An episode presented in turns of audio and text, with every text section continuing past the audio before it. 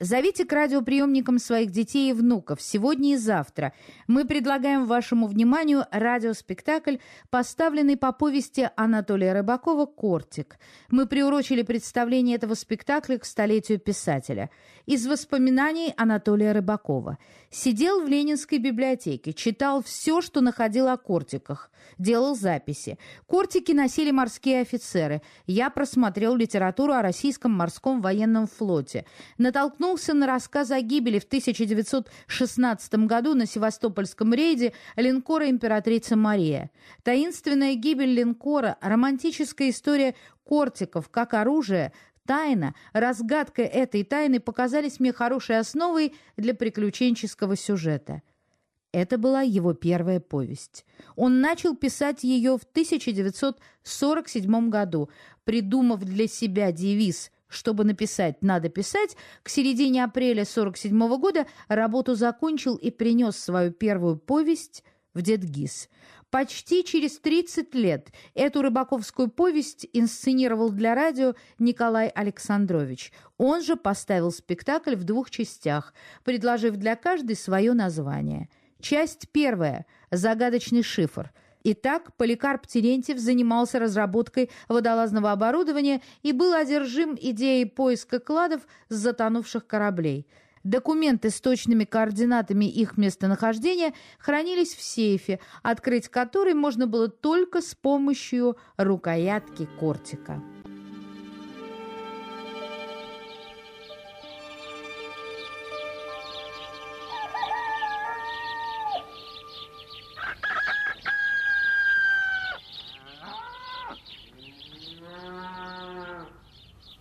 То утро я тихонько встал с дивана, оделся и выскользнул на крыльцо.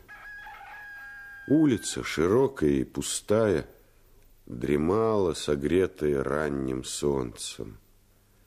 Меня тянуло обратно в теплую постель, но мысль о рогатке, которой хвастал вчера рыжий Генка, мой главный ревский приятель, заставила меня решительно встряхнуться. Я пробрался в чулан Здесь у стены стоял старый велосипед на спущенных шинах. Я снял висевшую над велосипедом рваную в разноцветных заплатках камеру, перочинным ножом вырезал из нее две узкие полоски и повесил обратно. Собираясь выйти из чулана, я хотел было открыть дверь, как вдруг сквозь щелку я увидел, как по коридору в тельняшке – с взлохмаченными волосами шел наш квартирант, матрос полевой. Чего ему не спится? Во, во двор вышел, у собачьей будки остановился. Хм, там же и собаки-то нет. Осматривается как-то странно. Чего ему надо?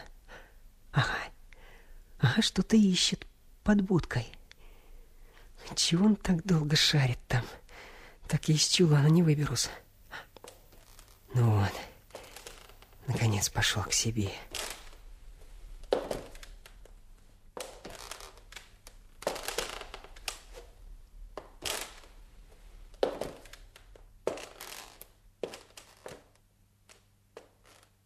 Что ж он искал тут под будкой?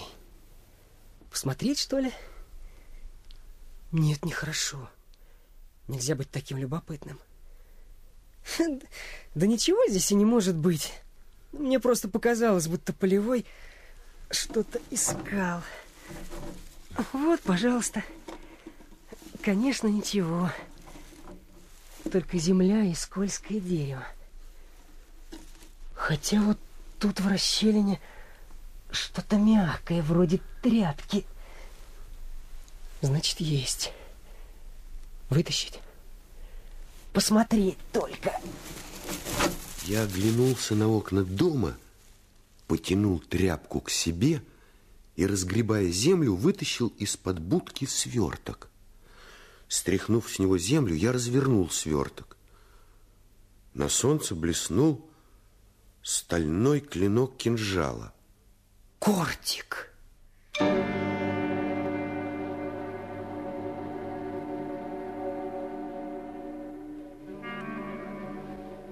Он был безножен, с тремя острыми гранями. Вокруг побуревшей костяной рукоятки извивалась бронзовым телом змейка с открытой пастью и загнутым кверху язычком. Обыкновенный кортик морского офицера. Почему же полевой его прячет? Странно. Я завернул кортик в тряпку и засунул обратно под будку. Полевого все называли товарищ комиссар. Это был мощный человек с русыми волосами и лукавыми, смеющимися глазами.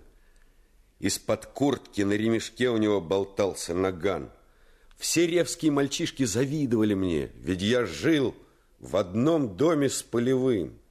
Частенько по вечерам мы выходили с ним на улицу и усаживались на ступеньках крыльца –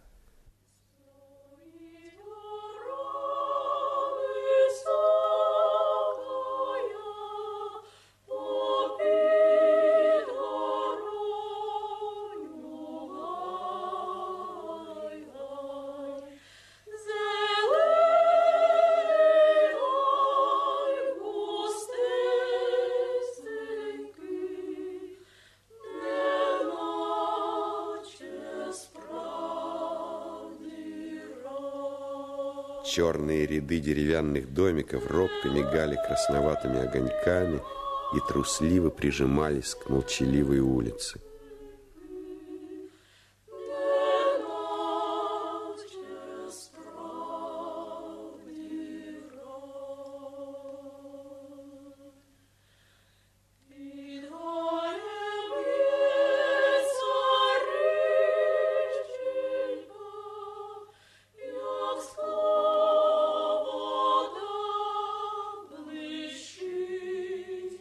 Махоркой, Полевой рассказывал о дальних плаваниях и матросских бунтах, о крейсерах и подводных лодках. Как-то Полевой рассказал о линкоре императрица Мария, на котором он плавал во время мировой войны.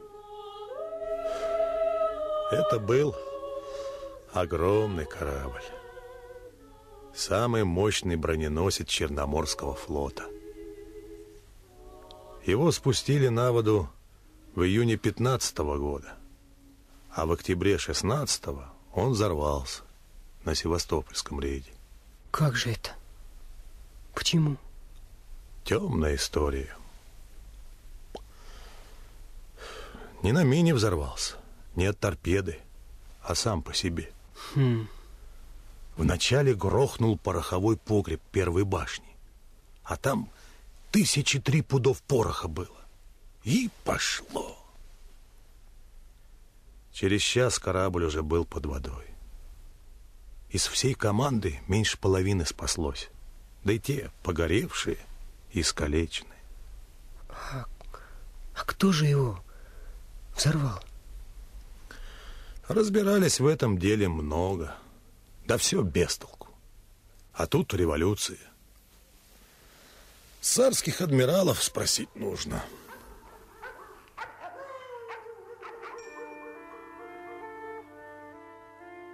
Потом все ложились спать, а я долго не засыпал. Луна разматывала свои бледные нити в прорезях ставень, и в кухне за печкой начинал стрекотать сверчок. Я лежал один в темной комнате и мечтал. Скорее бы стать взрослым. Я буду высокий и сильный. Буду носить брюки клеш. На мне винтовка, гранаты, пулеметные ленты и наган на кожаной портупи. Меня будет вороной замечательно пахнущий конь, тонконогий, быстроглазой. И вместе с полевым я пойду на фронт. Времена ведь тревожные, гражданская война. Эх, если бы полевой подарил мне этот кортик. Хм, интересно, волк Скорпион и лилия. Что это значит? Волк, скорпион и лилия. Эти изображения я увидел на трех гранях клинка. Нехорошо получилось. Утром я еще раз вытащил кортик из-под будки, чтобы повнимательнее рассмотреть. А тут во двор вышла бабушка, установила на треножнике большой медный таз. Значит, будет варить варенье и уже не уйдет со двора. Пришлось мне кортик спрятать в доме, под валиком дивана. Завтра надо вернуть его на место. И почему все-таки его полевой прячет?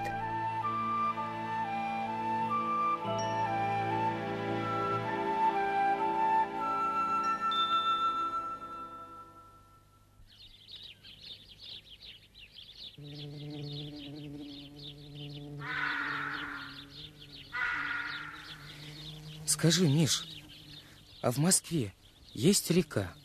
Есть. Москва-река. Я тебе уже тысячу раз говорил, Генка.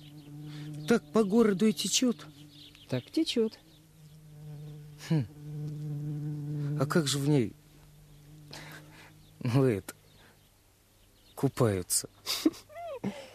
Очень просто. В трусиках. О, Без трусов тебя к Москве-реке за версту не подпустят. Ну да. Мы сидим с рыжим Генкой в его шалаше. Шалаш устроен из досок, веток и листьев меж трех деревьев на высоте полутора-двух сажений.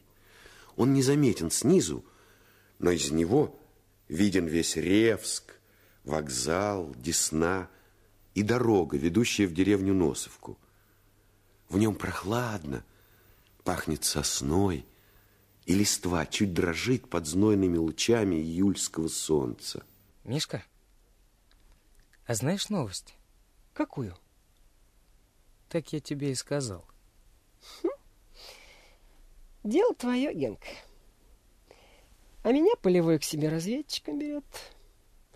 Он завтра пойдет с отрядом банду Никитского ликвидировать. И меня возьмет.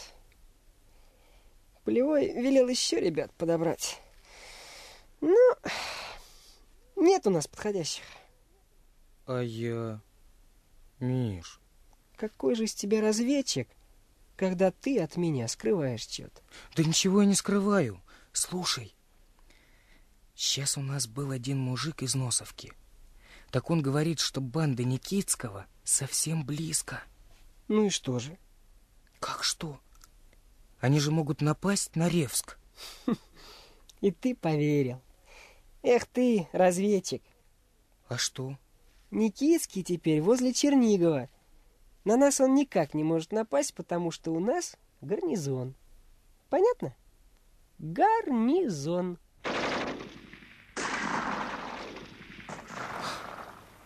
Слышишь? Мы раздвинули листву и выглянули из шалаша. Дорога на Носовку была покрыта облаками пыли. На станции шла стрельба. И через несколько минут по опустевшей улице с гиком и нагаечным свистом пронеслись всадники в барашковых шапках с красным верхом.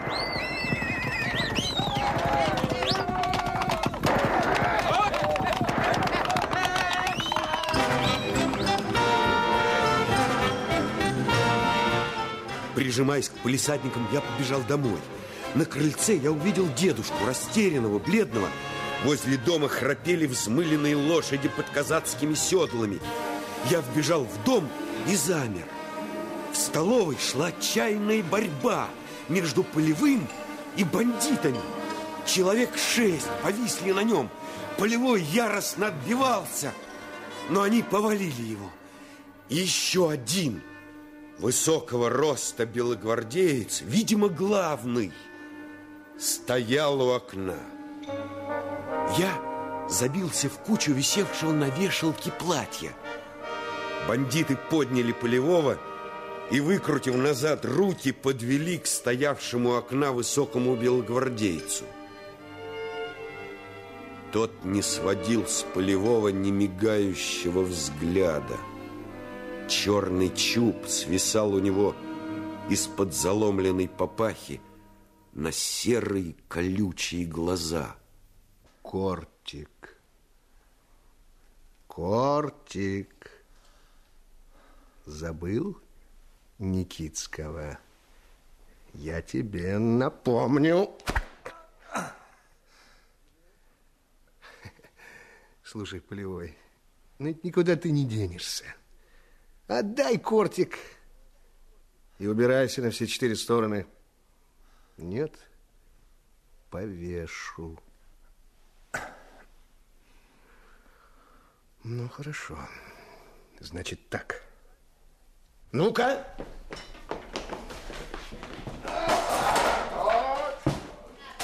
Так вот он какой. Никитской. Вот от кого прятал кортик полевой. По приказу Никитского двое бандитов вошли в комнату полевого. Они все переворачивали, бросали на пол, прикладами разбили дверцу шкафа, ножами протыкали подушки. Преодолев оцепенение, я выбрался из своего убежища и проскользнул в зал. Уже наступил вечер. В темноте на потертом плюше дивана под валиком я нащупал холодную сталь кортика. Я вытащил его и спрятал в рукав.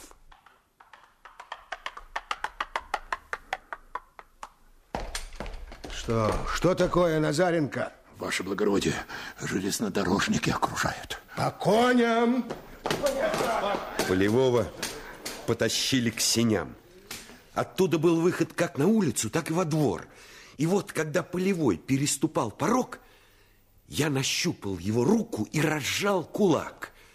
Рукоятка коснулась ладони Полевого, он притянул кортик к себе, взмахнул рукой и ударил переднего конвоира в шею.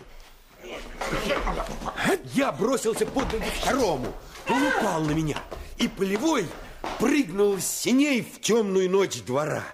Но я не видел, скрылся Полевой или нет. Страшный удар нагана обрушился на меня, и я мешком повалился в угол.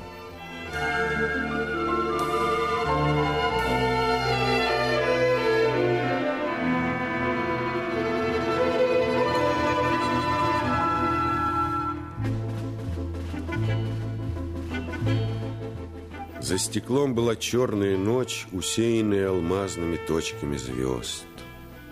Протяжные гудки, торопливые шаги, крики людей, сновавших с болтающимися светляками ручных фонарей, волновали эту ночь и наполняли ее тревогой, неведомой и тоскливой.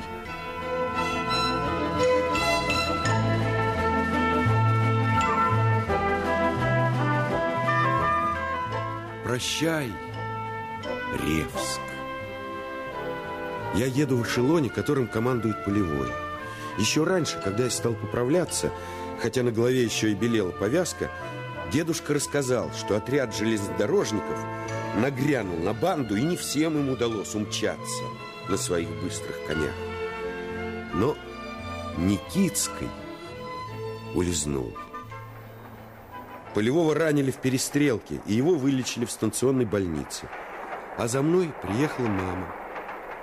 Она привезла письмо от тетки моего приятеля, Генки Петрова, в котором та звала племянника к себе в Москву. И отец его отпустил вместе с нами, взяв с моей мамы слово передать Генку тете с рук на руки.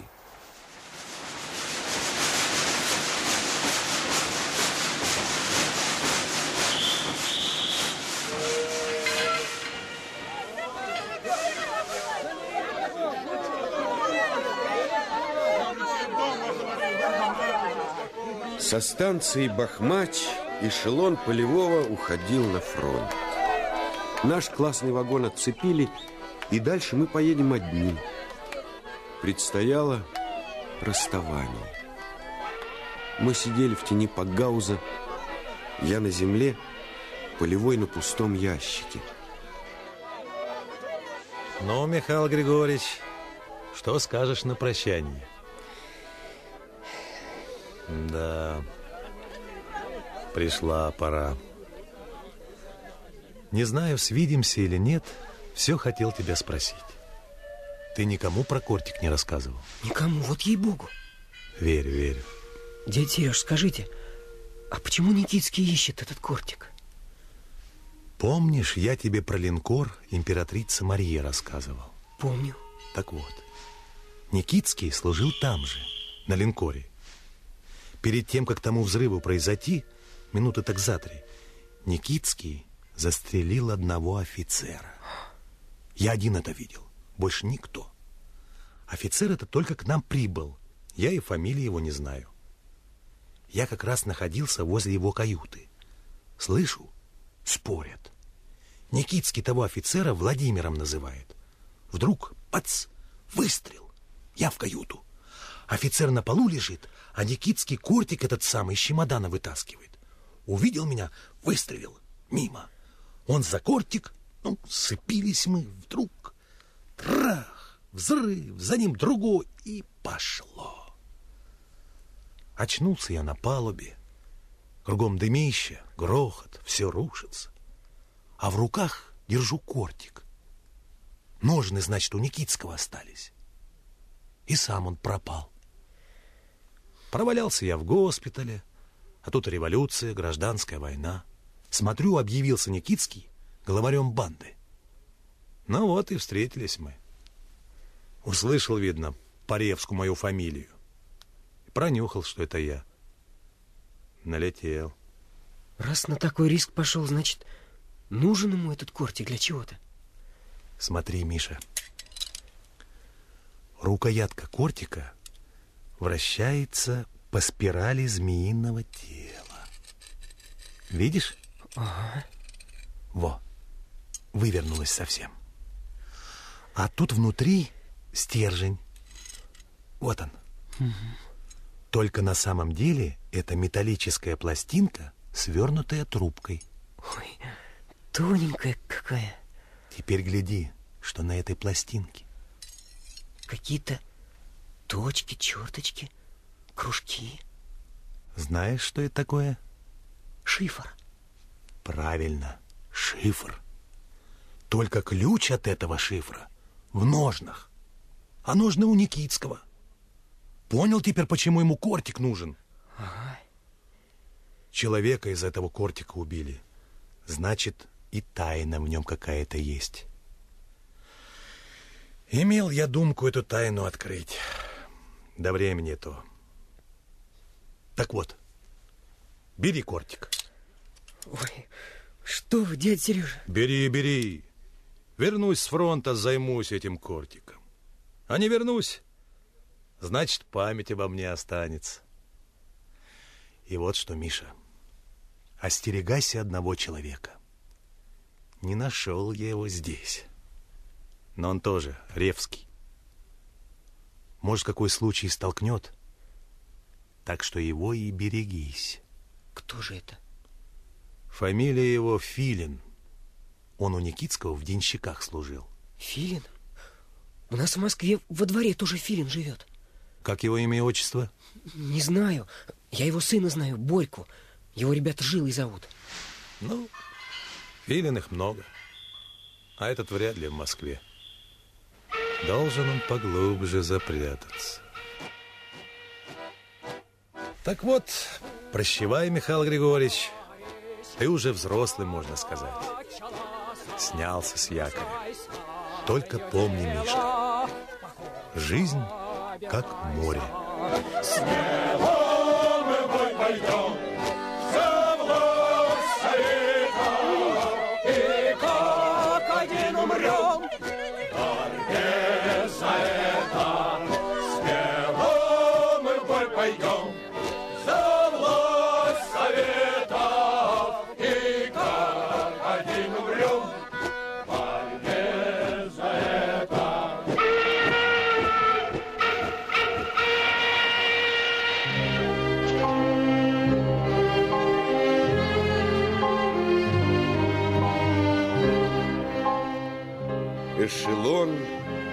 Отошел от станции. Вот проплыл и штабной вагон с прибитым к нему фанерным щитом. На щите был нарисован земной шар, опутанный цепями, и мускулистый рабочий разбивал эти цепи тяжелым молотом. Большая надпись «Интернационал». «Интернационал», — говорил Полевой, — «это союз всех рабочих мирового пролетариата. А цепи — это союз всех буржуев. Когда цепи будут разбиты, во всем мире будет власть рабочих».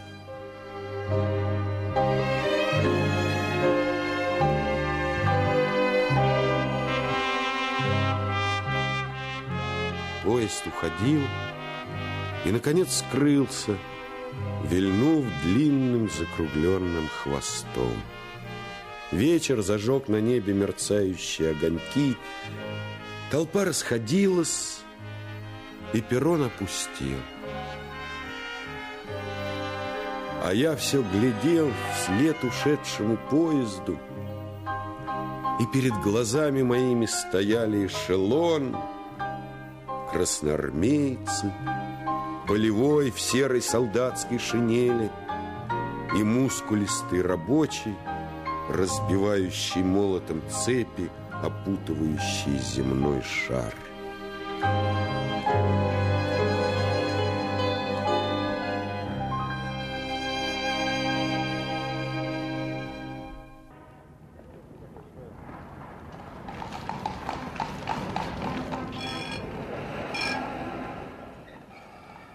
А, столбу Верстовичу! Что за ребяческие выходки? Я думал, ты, Миша, уже вышел из детского возраста. О, какой серьезный великий артист Александр Агуреев. Где тебя так выучили? В клубе, что ли? Да, Гена, хотя бы и в клубе. Ой, слыхали, Миш, Слав? Вам-то хорошо известно, что в клуб пускают только взрослых. Ой, ой, подумаешь, какой взрослый нашелся. Вырос длинный, как верста, вот тебя и пускает в клуб. Мишенька, я клубный актив. А если тебе завидно, так так скажи. Нас в клуб не пускают, потому что мы неорганизованные. А вот говорят, на Красной Пресне есть отряд юных коммунистов, и они имеют свой клуб. Встреча эта с Шуркой Большим, самым высоким мальчиком в нашем дворе, произошла в первый день летних каникул, год спустя после моего возвращения в Москву из Ревска. На старом Арбатском дворе стояли два корпуса нашего дома. Здесь жили и я с матерью, и Генка со своей теткой Агриппиной Тихоновной, и Слава, болезненный мальчик с бледным лицом и тонкими длинными пальцами. Слава носил бант, играл на рояле и никогда не дрался. Его мать была известной певицей, а отец главным инженером фабрики имени Свердлова, той самой фабрики, где работала и моя мама, и Генкина тетка, и многие жильцы этого дома на Арбате. Славка, а ты откуда про этих ребят с Пресни узнал? Мальчик один в музыкальной школе рассказывал. Почему ж не расспросил, как они называются? Где их клуб, кого принимают? Принимают. Так тебя и приняли. Почему же не примут? Не так-то просто. Сначала нужно проявить себя. Как это проявить? Ну, вообще, показать себя. Как некоторые работают в клубе, посещают комсомольскую ячейку фабрики. Да ладно, Шура, не надо слишком задаваться. Задираешь нос, а пользы от тебя никакой. Точно. Тут лучше скажи. Хочешь быть режиссером? Как это режиссером? У нас э, режиссер товарищ Митя Сахаров. Он режиссер взрослого драм-кружка. А мы организуем детский. Во! Тогда всех ребят будут пускать в клуб. Поставим пьесу «Сбор в пользу голодающих по Волжье». Вот, и проявим себя. Правильно. Можно еще и музыкальный кружок, потом хоровой. Ну, конечно, это неплохо. Но по характеру своего дарования я исполнитель, а не режиссер. Ну и прекрасно. Раз ты исполнитель, так и будешь исполнять режиссера. Хорошо. Только уговор. Слушаться меня во всем. Ты, Генка, будешь простаком. Чего? Простаком. Ты, Слава, героем. Ну и, конечно, музыкальное оформление. Мишу предлагаю администратора. Эй, а вы про белых попрыгунчиков слыхали? Здорово, Жила. Какие еще такие попрыгунчики? Которые по ночам в Москве скачут. Закутается такой попрыгунчик в простыню. Во рту электрическая лампочка, на ногах пружины. Прыгнет с улицы прямо на пятый этаж и грабит всех подряд. И через дома прыгает. О, только милиция к нему. А он скок и уже на другой улице. Ой, болтун ты, Борька. И больше ничего. Точно. Попрыгунчики! Ты еще про подвал расскажи, про мертвецов. А что? В нашем подвале точно мертвецы живут. Они кричат и стонут по ночам. Да ничего нет в твоем подвале. Как нет, есть. Там и подземный ход есть под всю Москву. Его Иван Грозный построил. Ври, да не завирайся. А ну, а ну пошли, показывай своих мертвецов. Ну да, Пош- да, держи карман шире. Так я тебе сразу и показал. Завтра давай. Сейчас у меня дела. Борька торговал на Смоленском рынке папиросами в рассыпную и рисками, которые для блеска облизывал языком. Недаром его жилой звали. И отец его, Филин, за складом такой же спекулянт. Ладно, завтра так завтра поглядим на подвальные страхи. А сегодня у нас тоже дела были, и поважнее Борькиных.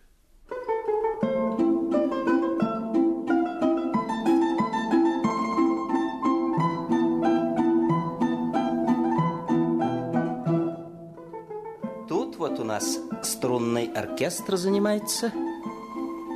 На сцене репетиция драм-кружка. А за клубом и режиссер товарищ Митя Сахаров вон тот, в бархатной толстовке с черным бантом.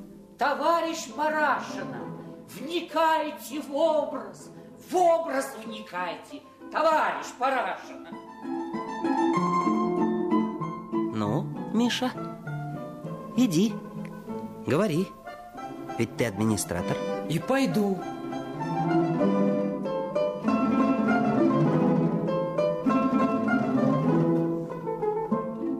Шурка, а это что за тетеньки с тетрадками? Кружок ликбеза. Сейчас убедишься, Генк, что из Мишиной затеи ничего не получится. Да, вот, уже и возвращается наш администратор. Ну что, Миш, Отказал. Говорит, у него не театральное училище, а культурное учреждение в тисках Домкома. Вот ведь я так и знал. Да ты всегда так и знал. Есть еще выход. какой? Пойти к товарищу Журбину. Он член Моссовета.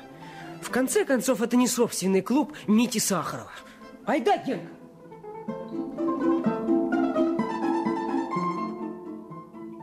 Когда я рассказал все товарищу Журбину, он долго смотрел на меня, потом легкая усмешка тронула его усы. Он ничего не отвечал.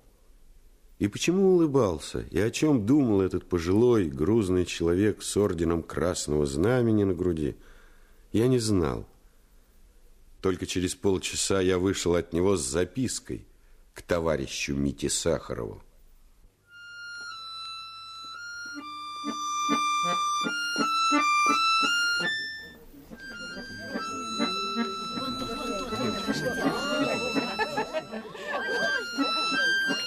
В нашем дворе большая толпа народа смотрела представление бродячей труппы. Выступали акробаты, мальчик и девочка, одетые в синие трико с красными кушаками. Они делали упражнения на коврике, а бритый мужчина, тоже в синем трико, играл на крохотной гармошке и кричал им «Алле!».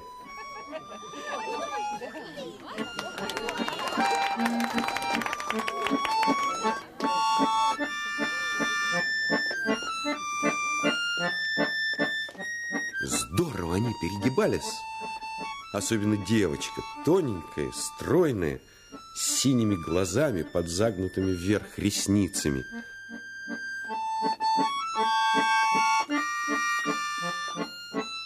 В стороне стоял ослик, запряженный в тележку на двух велосипедных колесах. На тележке под углом было закреплено два ярко раскрашенных фанерных щита. Два Буш-2. Акробатический аттракцион. Два Буш-2.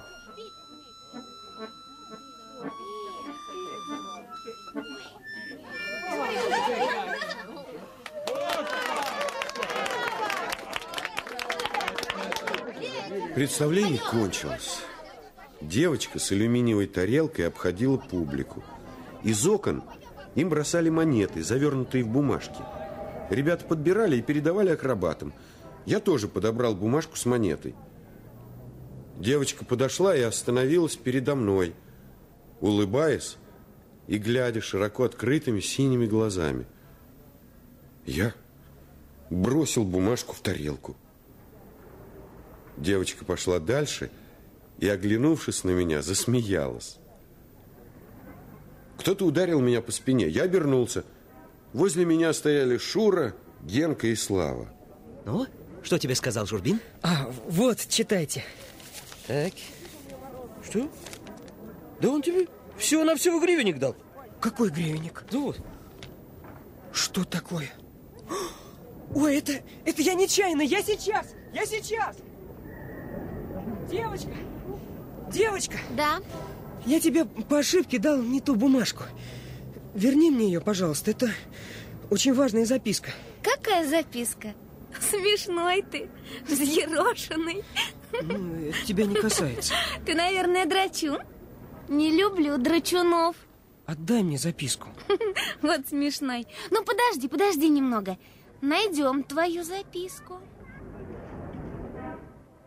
На следующий день, придя во двор, я заметил дворника дядю Василия, выходившего из подъезда черного хода с молотком и гвоздями в руках. Я зашел в подъезд и увидел, что проем, ведущий в подвал, заколочен толстыми досками. Вот так штука.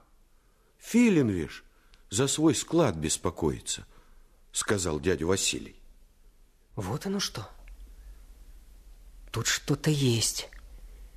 Недаром Борька не пускал меня вчера на его подземный ход поглядеть. Это все не зря. Записка Журбина, ее вернула мне девочка-акробатка. Подействовала. Митя Сахаров отвел нам место. И работа нашего кружка началась. После долгих споров остановились на пьесе в стихах под названием «Кулак и батрак» о мальчике Ване, батраке кулака Пахома. Я не принимал участия в репетициях и все время думал о подвале. Борька обманул меня. Нарочно обманул. Он сказал отцу, что я собираюсь идти в подвал, и Филин велел заколотить ход. Значит, есть какая-то связь между подвалом и складом. А нельзя ли попасть в подвал из клуба? Ведь клуб тоже находится в подвале. Правда, под другим корпусом, но это не важно. Как-то он должен соединяться с остальной частью здания. Я обошел клуб, тщательно исследовал все его стены, оттягивал плакаты, залезал за шкафы. И, наконец, за кулисами, за щитом, с помещичьим в белых колоннах домом, обнаружил железную дверь.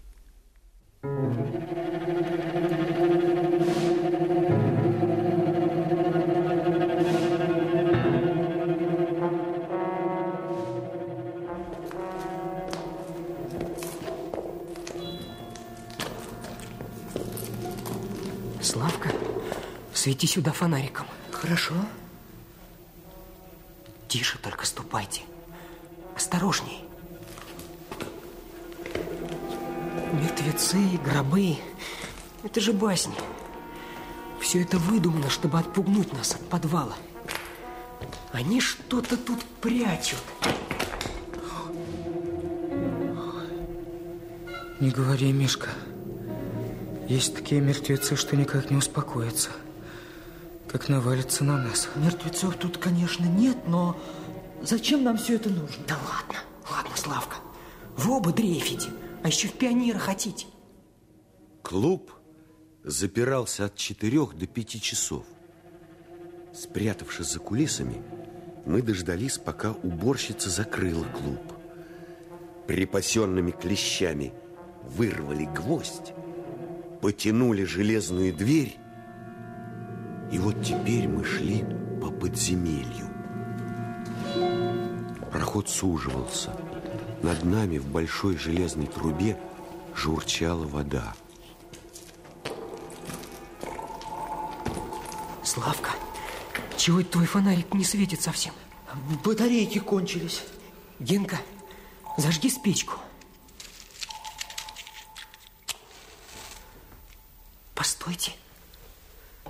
Видите, внизу какое-то помещение. Что там? Ой, ребята, гробы. Прижимайтесь к стене, не шевелитесь. Вдруг над нами блеснула полоса света. На потолке открылся люк. Из него вынырнула лестница. По ней спустились два человека. Сверху им подавали ящики, такие же, какие со страху мы приняли за гробы. Затем в подвал спустился третий человек. Он был высокого роста, и голос его мне показался знакомым. Кто здесь спички жег? Это вам показалось, Сергей Иванович. Мне никогда ничего не кажется. Запомните это, Филин. Завалили проход? Так точно. Дверь заколочена, а проход завалили. Потом все трое поднялись наверх и втащили за собой лестницу. Люк закрылся, погрузив помещение в темноту. Мы быстро выбрались из подвала. Генка и Слава отправились домой, а я побежал на улицу и стал возле кино «Арс», напротив ворот филинского склада. Вскоре оттуда вышел высокий худощавый человек в сапогах и белой кавказской рубахе, подпоясанный черным ремешком с серебряным набором. Он пошел по направлению к площади. Я кинулся вслед за ним, но Высокий, пересекая улицу, неожиданно вскочил на ходу в трамвай и уехал.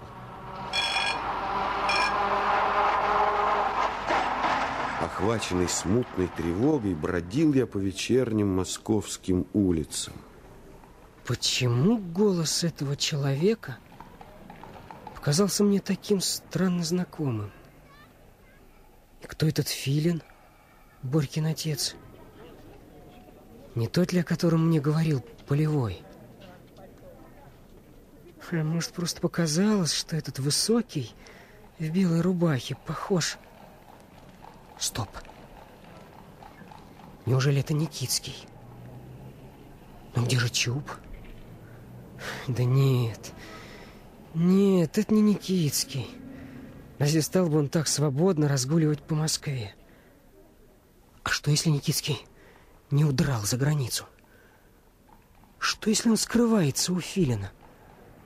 Загримировался, фамилию переменил? Может быть, в этом складе они прячут оружие для своей белогвардейской шайки? Нет. Нет, больше мне молчать нельзя. Надо сейчас же рассказать Генке и Славке и про Кортик, и про Никитского, про все.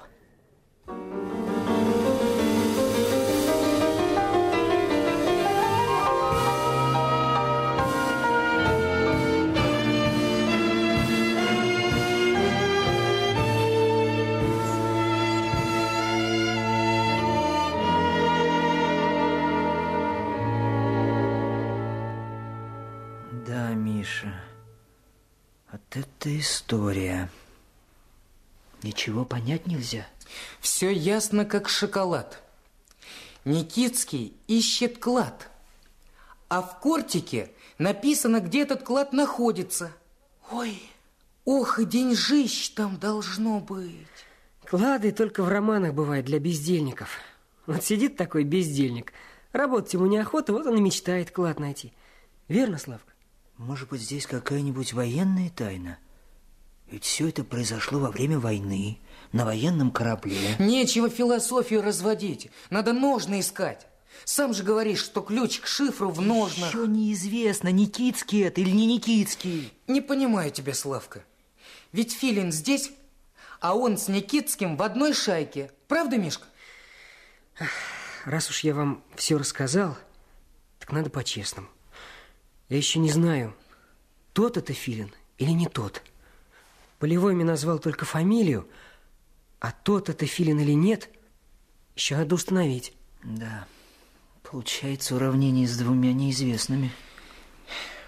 Надо действовать. И прежде всего выследить того высокого в белой рубахе. Медные подсвечники, медные подсвечники.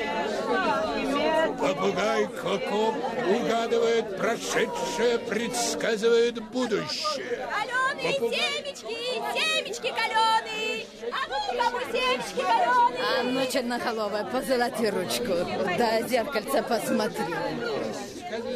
Все для театра. Все для театра. Вот здесь с тобой мы, по-моему, и найдем краски для грима. А нам же еще нужен этот... Ну, как его, Шур? Реквизит? Ага. Купим, Миша, и реквизит купим. Здравствуй, драчун! О, это ты. Ты в этом платье и не похожа на цирковую акробатку. Да? А ты что такой сердитый? Вовсе не сердитый, обыкновенный. А как тебя зовут? Миша. А меня Элен. Хм. А, а что это за имя? Элен. Это мой псевдоним. Элен Буш. Все артисты имеют псевдонимы. А настоящее мое имя Елена Фролова. А, а кто этот мальчик, что выступал с тобой? Это мой брат, Игорь. А, а у нас в доме теперь тоже есть свой драм-кружок. В воскресенье будет наш первый спектакль. Пьеса замечательная. Ты приходи с братом. Ладно, до свидания. Приходи обязательно. Хорошо. Вот самые подходящие краски. Этот цвет называется бордо. Мишка, берем. Плати деньги. Сейчас. А где же? Что? Шурка. Наши деньги. Я опустил руку в карман и в ту же секунду с ужасом почувствовал, что кошелька в кармане нет. В толпе мелькнула фигура беспризорника. Я бросился в догонку. Беспризорник свернул в переулок и бежал по нему, путаясь в длинном рваном пальто. Он юркнул в проходной двор, но я не отставал от него. И, наконец, догнал на каком-то пустыре. Отдай деньги! Психический! Он выкатил белки глаз, страшные на его черном, измазанном сажей лице. Мы сцепились, беспризорник визжал и кусался. Я рванул его за рукав. Рукав оторвался от пальто, кошелек упал на землю. Справился, да? А ты зачем кошелек взял? Это наши общие деньги. Ребята могли подумать, что я их присвоил. Все из-за тебя, воришка несчастный. Иди к черту! Поругайся, поругайся, поругайся. Он рукав оторвал. Эй, да у тебя под пальто ничего-то и нет. Знаешь что? Тебя как зовут? Михайлой. Вот здорово. Меня тоже Михаилом зовут. Пойдем к нам в клуб. Не видал я вашего клуба. Да брось, пойдем. Тебе там девочки в момент рукав пришьют. Не видал я ваших девчонок. Но не хочешь в клуб, пойдем ко мне домой. Пообедаешь у нас. Не видал я вашего обеда. Да пойдем, тебе говорят. Ну что тянешь? Что тянешь? Пусти! Затрещали нитки, и второй рукав очутился у меня в руках. Вот так состоялось наше знакомство с Михаилом Коровиным. Свою фамилию не без важности он сообщил маме, когда его силой привел к себе домой. Мама накормила его, пришила рукава. Провожая Коровина, я пригласил его заходить к нам в клуб. И тут примчавшийся во двор Генка сообщил мне неожиданную новость. Тот, высокий, в белой кавказской рубахе, которого мы хотели выследить, оказывается, сейчас сидел вместе с Филином в закусочной на Арбате. Мы бросились туда, но поздно. Только что здесь был. Куда он делся? Далеко он не ушел. Ты иди налево, к Смоленской, а я к Карбатской площади. Я настиг высокого в белой рубахе человека у самой Остоженки, но проходивший трамвай отделил его от меня. Когда же трамвай прошел, высокого на улице не было. Куда же он пропал? Опять уехал? А не зашел ли он сюда? Помнится, Генка говорил, что в этот филателистический магазин зачем-то ходит и Борька Филин. Причем со двора, с черного хода. Поглядим. Что надо? Можно марки посмотреть? Какие тебе нужны? А, Боснии и Герцеговины. Угу. Хозяин магазина, лысый красноносый старик, бросил на прилавок конверт с марками и удалился в соседнюю комнату, оставив дверь приоткрытой. Прилавок мешал мне заглянуть в комнату, но я был уверен, что там находится именно этот высокий человек в белой рубахе. О чем они говорили, я разобрать не мог. Раздался звук отодвигаемого стула. Сейчас они выйдут. Сейчас я увижу этого человека. В глубине задней комнаты скрипнула дверь, и через несколько минут в магазин вышел старик. Вот так штука. Тот высокий ушел через задний ход. Выбрал? А, сейчас. Скорее, скорее. Магазин пора закрывать. Он опять вышел в заднюю комнату. Лампа освещала край стола. В ее свете я увидел костлявые руки старика. Они держали странный черный веер. Некоторое время он был открыт, затем старик медленно свернул его. Веер превратился в продолговатый предмет.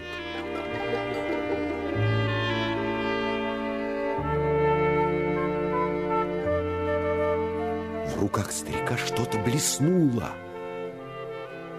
как будто кольцо и шарик. Вы